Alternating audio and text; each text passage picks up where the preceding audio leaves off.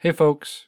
This is To Know the Land, broadcasting from the treaty territories of the Mississauga of the Credit on 93.3 FM at the University of Guelph.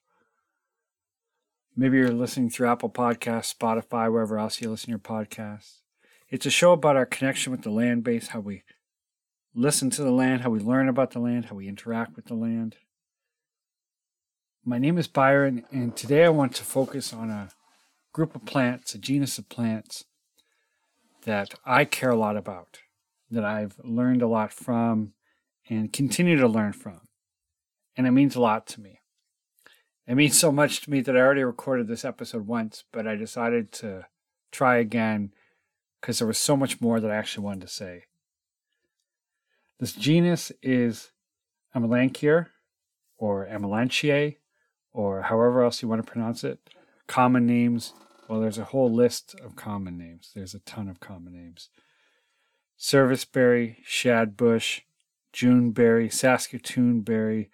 It goes on and on and on. I think I read one source that said there's 80 common names, or they found up to 80 common names. It's a wonderful plant. I've I've hung out with it a lot.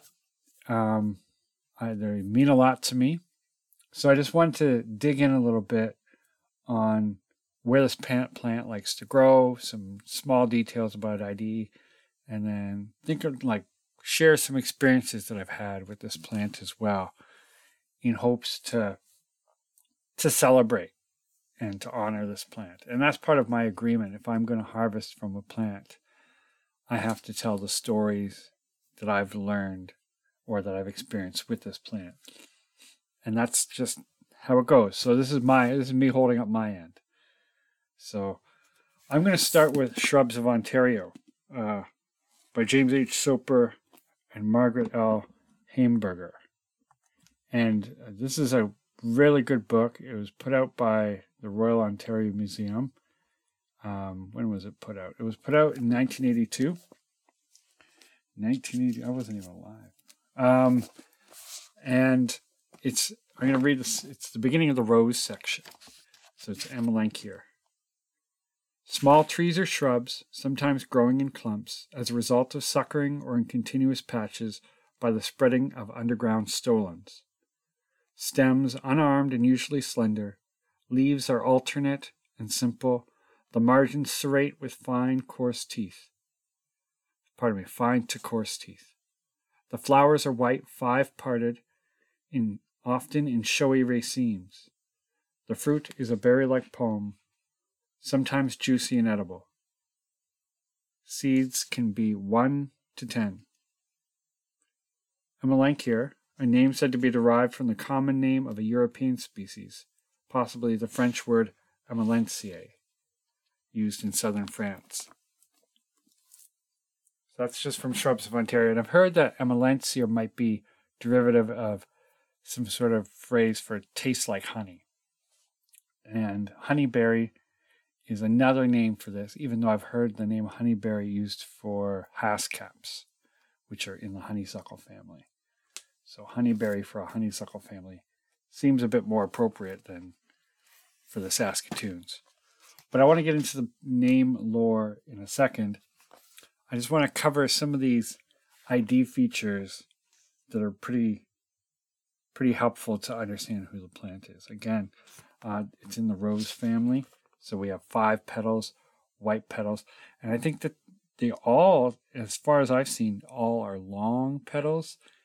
And if you can imagine like a choke cherry taking that petal and stretching it out, and as a result of getting longer, gets thinner. It's five long, thin petals. And uh, on some of the varieties that I like, the sepals underneath the five sepals underneath are fuzzy as and and that's one way I guess people differentiate between species, but the species hybridize all the time, so it's kind of tricky to tell them apart. But you know, it doesn't matter. It's just about eating them, enjoying them. Um, some of the habitat that the plant exists in is, is forest understory or the forest edges as well. I've seen them in both sand plains, rocky cliffs, fence rows, municipal plantings. I've seen a lot of municipal plantings in my city, the city of Guelph. There's a ton. They plant them everywhere. The fruit is ripe between late June and July. Um, I'm really interested in seeds and finding seeds in scat to differentiate species when I find them, and I found some seeds today. I'll get to that soon. But the seeds are about 4 to 4.3 millimeters long. They're dark, dark maroony red, brownish almost, uh, quarter moon shaped with rounded edges, sometimes with a slight and faint hook quality to them. Uh, each fruit I've seen, each fruit that I've seen and looked at, it's about two to five seeds, but some species may contain up to 10. And yeah, I, I love this plant. They get a nice, they start green and then they start to fade they get a bright red and then they fade to a dark blackish purple. And that blackish purple is so pronounced in my mind. Uh, last year, last June, I bought a new bike, nice dark purple bike, and I bought it in June. So I named the bike Juneberry after after the berries. I just really enjoy them, so I thought it'd be important to do that. Um, again, they don't get really big. They're they're shru- they're shrubs most commonly, although they can be trees. And I have found a few trees of the species that are very very large and have gotten quite quite big um, maybe up to 12 feet tall, maybe more than that. Yeah, I would say much more than that, some of them. Um, and often in limestony areas, uh, I've seen it like that. I've seen one long one on the edge of an old mill pond, one on the edge of a cliff, and some in cedar forest just trying to make their way to the, to, through the canopy, through the cedar canopy to get at the light.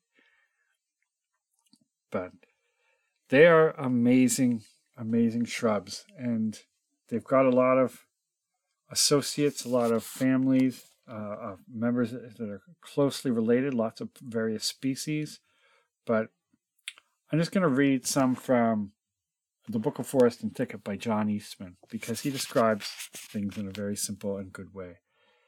Shrubs are small trees in the woods, thickets, edges, uh, shad bushes, one of their other names, have toothed alternate leaves clusters of white flowers in early spring, and small dark blue purple apple like fruits, though very small, very soft. Foliage colors often deep blue green. Botanists disagree whether there are many species or simple, simply many variable and hybridized forms. Two of the most common recognized species are the Allegheny or smooth June, Juneberry, uh, Amelanchier or Amelanchier or Amelanchier, I heard all the names, Amelanchier laevis, or the downy Juneberry, Amelanchier arborea. Um, those spectacular white flowers, shaped like five bladed propellers, appearing on the edge of a forest understory shrubs before hardly a leaf unfolds in spring, are probably the shadbush blooms. Flowers are bisexual and insect pollinated, producing clusters of blueberry colored pomes in the summer. I would say even darker than that, more purple. I'll show you some photos on, on the on the website and wherever else you're listening to this. Shadbushes, slow growing and relatively long lived, are quite moisture and shade tolerant, occupying a wide range of dry to mesic habitats.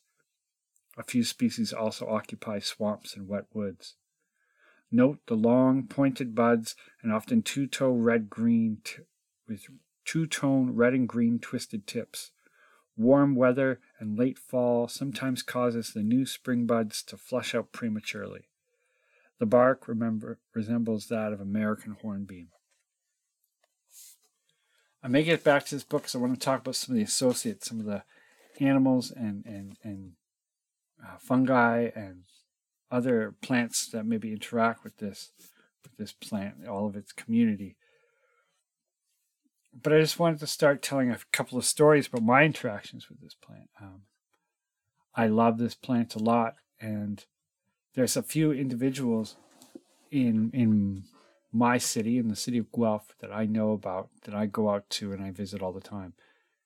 There are some individuals in the city that we know, my friends and I, we can name the ones because everybody knows they taste terrible. I don't know why they they taste terrible, but maybe it's a strange happening due to their hybridization. But um, maybe maybe not. Maybe that's just that species. But the ones that we do know, the ones that we do like a lot, I I, I really like, and I I went to visit some today. It's their season for fruiting, so I went looking, and I think a lot of the birds have already gotten them, but it was great to go visit one of these favorite individuals. And one thing I like to do again when you when you eat from something, when you take from something, is to give back in a way. And with this one of my favorite individuals, we tried to propagate the plant. And we tried an experiment of marcotting or air layering. And what that is, is um, maybe taking a plastic bag or a old margarine container, yogurt container, whatever you use, and cutting it open, filling it full of soil, and then getting it a bit damp um, so that when you could squish out that soil, uh, water doesn't really drip out, but just at that point where it's maybe just about to drip out. And then setting that aside, going up to the plant, finding a branch on the plant that's maybe about the size of a thumb or larger, maybe not too much larger, but just about the size of a thumb, maybe about two centimeters. And finding one actually that could be pruned off. Like if this plant continues to grow, maybe it would grow in a way that would block out a lot of airflow or that would start choking off another branch or inhibit some sort of growth somewhere else. So if you choose wisely, you can pick a great branch that should come off or could come off anyways through pruning as if you were pruning it. What you do is you find a small section of that branch and you take off the bark and you wrap your margarine container, your yogurt container, your plastic bag full of soil around that new wound that you've created and you package it up maybe with like cellophane or tape or string I've used um, around the branch to hold it tight and make sure that the soil doesn't fall out.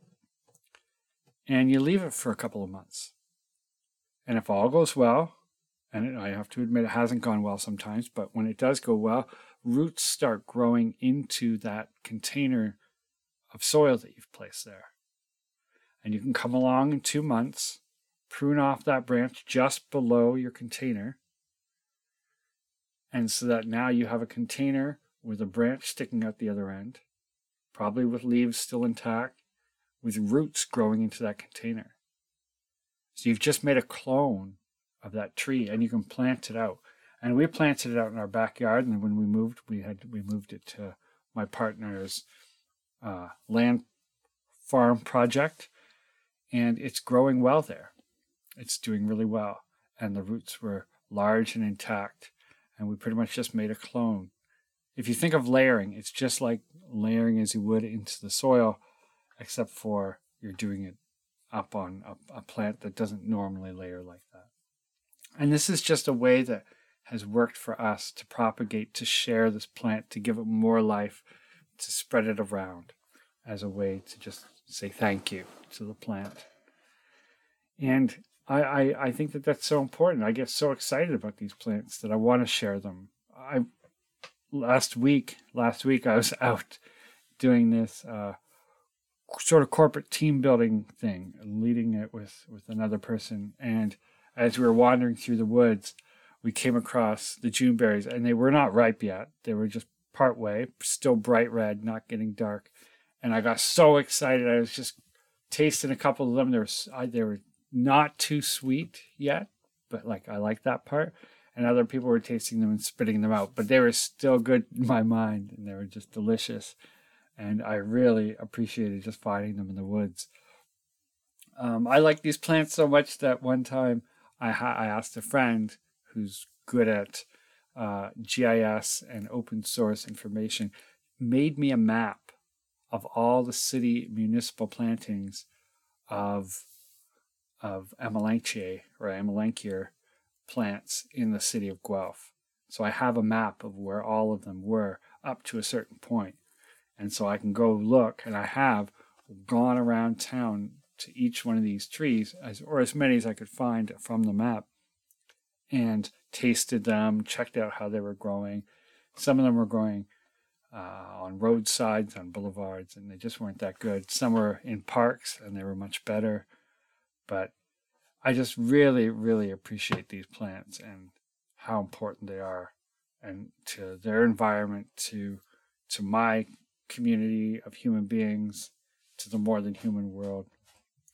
And I think that when we eat something, it builds relationship in a very particular way, which I really appreciate, especially when that edible is shared by many species. And there's a lot of species that share this plant. Like there's there's a big list. Where did I put that list? I made I got a list here. Um, American Wildlife and Plants: A Guide to Wildlife Food Habits by Martin Zim and Nelson, published in 1951. I'm just going to make a small list of the, some of the animals that feed on Amelanchier. Ruffed grouse, a pheasant, eastern bluebird, cardinal catbird, chickadee, crow, flicker, grosbeaks, jays, mockingbirds, orioles, robins, tanagers, thrashers, thrushes, um, tufted titmouse, towhees, cedar waxwings, woodpeckers, and then for like the mammals, it's black bears, beavers, red fox, uh, groundhogs, skunks, flying squirrels, red squirrels, uh, chipmunks. Saw a lot of chipmunks today around them. So yeah, I wouldn't I wouldn't doubt it. Uh, mice, voles, uh, rats, deer, and supposedly the the moose even feed on the foliage, and so I, I maybe there's something there for them and yeah, I feel like if we can learn how to share these these these plants with other animals, I think it connects us in a deeper way. And I think edibles can connect us in a deeper way because of that. Today, when I was out with my partner, um, we were looking for other plants, but I was looking for the amelanchier, and I found some robin scat. And I looked at the robin scat, and it was full of serviceberry seeds absolutely full. And so what I did was I collected some of it and put it in my pocket, and I'm going to try and grow it out. I have it wrapped up in a little a piece of a paper bag from what we had with us, and I'm going to try and plant it out and see if it works. See if I can propagate the seeds and grow them later. I'm hoping I can. I've never done it before, but I'm going to try. In the in the book Growing Trees from Seed, A Practical Guide to Growing Native Trees, Vines, and Shrubs by Henry Kock, which is on Firefly Books. They published it. Uh, they have this little write up on Juneberry and Serviceberry that I wanted to read and then get into the propagation section.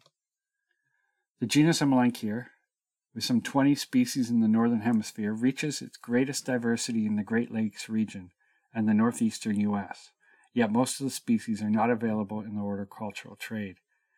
The species are specialists for the most part, each occupying a range from dry open meadows to moist, well drained open woodlands. The perfect flowers are pollinated by native bees as well as European honeybees. Annual crops of fruit ripen from the late June to late July, and most quick and are most are quickly devoured by robins, catbirds, and cedar waxwings. Natural germination takes place the following spring in relatively cool soils. Significant numbers of seedlings may be found under large old trees where the seeds have passed through the digestive systems of birds that have spent several days feeding in the same tree. The flowers and the mature form of several serviceberry species are relatively distinct for each region, and every author seems to devise his or her own species characterization based on these differences. Confusion occurs because the genus is beset with hybridization, species complexes, and changing botanical and common names. The common names for Amelanchier read like a phone book. Serviceberry, Juneberry, Shadbush, Saskatoon, Mountain Juneberry, Smooth Serviceberry, Allegheny Serviceberry, Sarvis, Sugar Plum, and more. The Amelanchiers bloom in mid-May as the leaves are unfolding. This is an excellent time to try and identify this group. The white flowers are showy are so showy that this is also the best time to locate plants in your area for later seed collecting. In the seed collecting and propagation part, this is this is what I want to get at. How do we encourage the plants that we love? How do we support them in good ways? The berries of most Amelanchier species are very tasty despite the large seeds and persistent sepals. The fruit is often difficult to obtain because it is devoured by cedar waxwings and other birds just as it turns red and begins to soften, well before it is fully ripe. Fruit maturation is progressive through each cluster, starting at or near the base oh, and a week or two later in the berries at the end of the cluster. There are usually one to four seeds in each berry, but some have as many as ten. Handpick only the fruits that have become red and swollen, or fully ripe and purplish. Mature red berries will ripen over the next few days if left at room temperature in an open container. Fresh fruit can be cleaned in the grit bag, but keep in mind that the seeds are not very tough. The very plump, dark brown, healthy seeds are readily distinguished from the thin, light brown, aborted seeds. Occasionally, both from the th- occasionally both filled and emptied seed will float to the top of the container. Stir a few drops of liquid detergent in the pulp to break the surface tension and allow the filled seeds to sink. You can sow clean seeds right away or dry and store the seeds but dried berries stored be- store better. Dry the fruits by spreading them out on a newspaper until they're no longer fleshy, and then place them in dry cold storage for stratification starting in January. Seeds from dried berries can be extracted in two ways crush the dried berries with a rubber mallet and hand sort the seeds, or soak them for 24 hours and then clean them in the grit bag. Clean seeds are placed in cold stratification for four months. As in most members of the rose family, radicle emergence takes place in the cold. So after three months, you should check for germination weekly. Once radicle emergence has occurred or the four months have elapsed, the seeds should be planted. Seeds are planted in clay pot or, you, or seed frame, eight, one eighth to one third of an inch apart, depending on the number of seeds you have. Summer sown seeds should be covered with leaf mulch through the winter, but remember to remove it mid April. Spring planted stratified seed only need to be kept moist. Germination is rapid in warm conditions, producing 3 to 4 inch seedlings in the first year.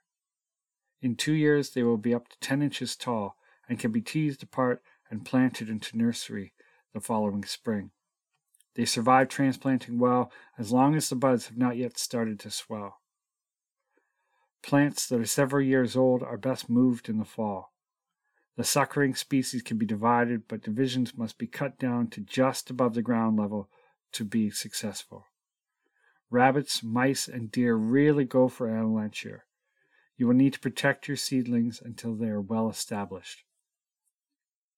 Plants that have been severely debarked in the winter should be cut down to sprout from the base again.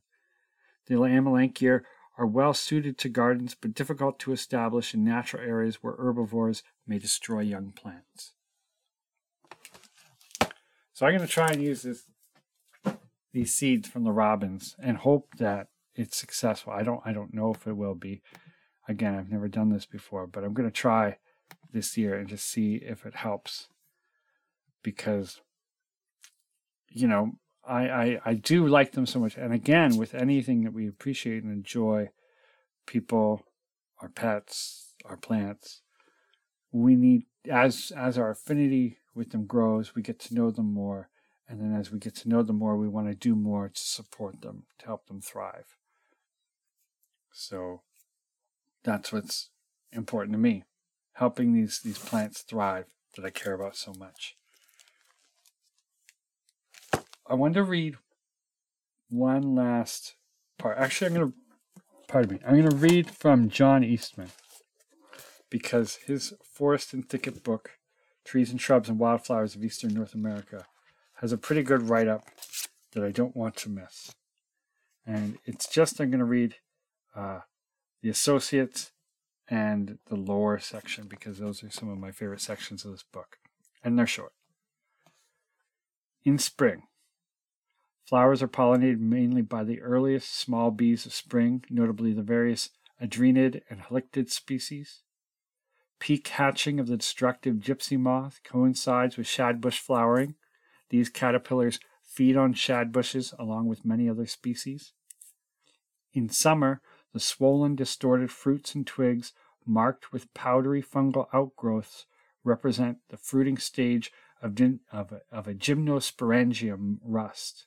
Its alternate host is the red cedar. I'm just going to stop right there for a second. Where I live in the south end of Guelph, uh, where I live in Guelph, in the south end, there are so many of these trees, of these shrubs, that are full of June berries that have this orange fungal growth, like orange spikes with white tendrily or white, uh, almost filamentous hairs growing out of the orange spikes. And that's the gymnosporangium, um, the cedar apple rust. And it, it, affects a lot of the roses, and it doesn't affect its co-host, uh, the red cedar, eastern red cedar, Juniperus virginia, virginiana, Juniperus virginiana. That's it. Um, well, actually, I shouldn't say it because I have seen it before on the Juniperus virginiana. It gets these also long, like octopus leg, kind of orange, gooey tendrils that I don't see very often. Definitely not as much as the infections on the on the shad bush on the service berries, but I do see it once in a while. And I guess it just gets passed back and forth between them, and it only happens when those two plants are together. And so, I mean, I can imagine my own relationships that have been very similar where this bad vibe just gets passed back and forth between me and the other person I'm with. It doesn't seem to affect the rest of the plant much. I do see the orange powdery fungal growth on the leaves sometimes, along with like a powdery mildew, but it doesn't seem to affect it or harm it in any way that I notice because the trees or the shrubs look fine. They they don't look to be in ill health. Yeah. So I'm curious about its deeper lasting effects. Back to the book. Broad mines in the leaves may indicate larval feeding from shadbush leaf miner, a tiny moth. At least 22 bird species relish on shadbush fruits. Prominent feeders include veeries, hermit thrushes, gray catbirds, cedar waxwings, and northern orioles. Among the 11 or more mammal species that feed on its fruit, bark, and twigs are black bears, beavers, fox, red squirrels, white-tailed deer, and moose. Lore Few plants have, provided such a widely used seasonal clock as shad bushes, a function reflected in many of their common names. On the eastern seaboard, colonial fishermen time the spawning runs of shadfish by the flowering of this plant. Shadbush flowering also marked the time of burial services for colonists who had died during the winter, hence service berry. In our own day, foresters beleaguered with the gypsy moth outbreaks also use this clock. Fruits of many species are sweet and tasty. A few, though not harmful, are dry and tasteless. I'm going to stop there for one second. Some of them taste gross. There's a few individuals, maybe I've said this already, but some of them do taste gross. The ones that I can think of in town here, they taste like chewing on a cigarette butt. There's a couple downtown Guelph there's some at the University of Guelph Arboretum. Just saying. It's very few and far between. I have not tasted many that taste like this, but it must be something in the genes. Some indigenous folks used them abundantly for food. The Crees dried and mixed them with venison and bear meat to make pemmican. Take some June berries with you was a common farewell among the Chippewas. They and other tribes also mixed decoctions of root and bark for medicinal tonics. Shadbush berries are among the most overlooked and neglected wild fruits. They can be used in a way that one would use the fruit of blueberries. Thomas Elpel in Botany Day describes a medicinal quality of the fruit being a laxative. And I can imagine for some folks with, you know, maybe different digestive systems, eating too much of any fruit could be a laxative. And I could imagine this one as well. So that could be one medicinal consideration, but I personally have not experienced that. Um, yeah, I hope I hope that me sort of celebrating and sharing about this tree, the shrub that I really like, this fruit, helps other people get excited about it. It helps other people appreciate it and then maybe start their own efforts towards propagation and spreading the love for this plant.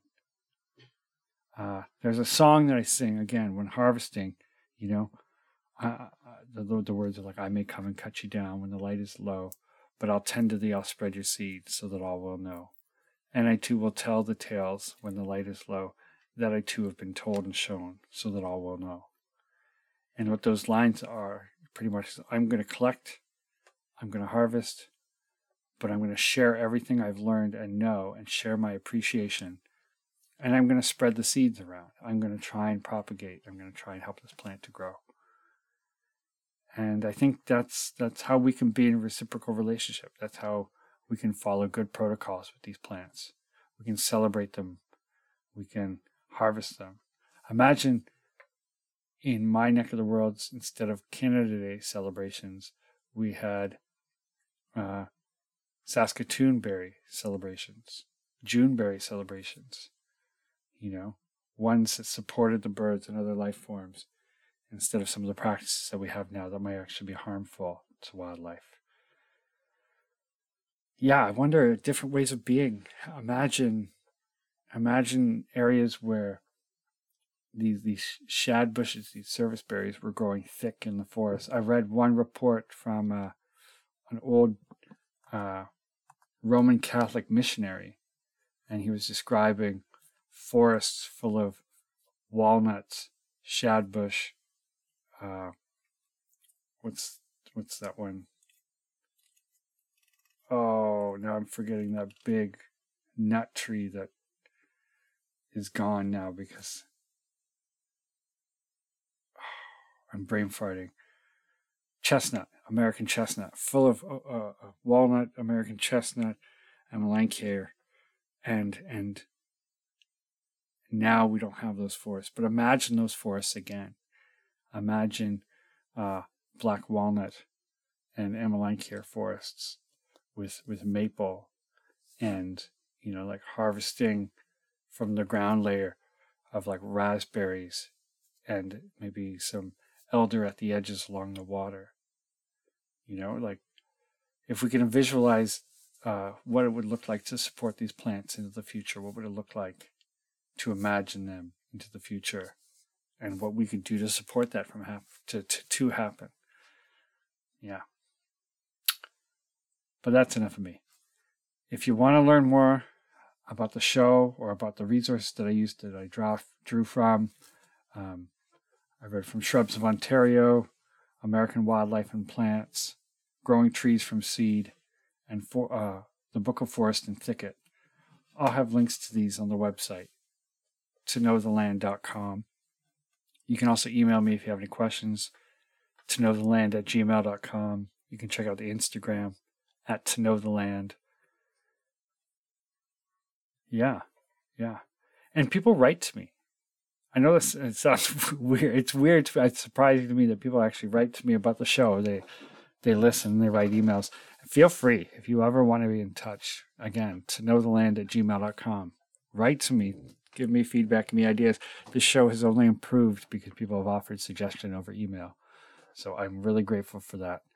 Leave a comment on the website, leave a comment on Instagram, whatever works for you. Um, another way you can help out is you can give a donation.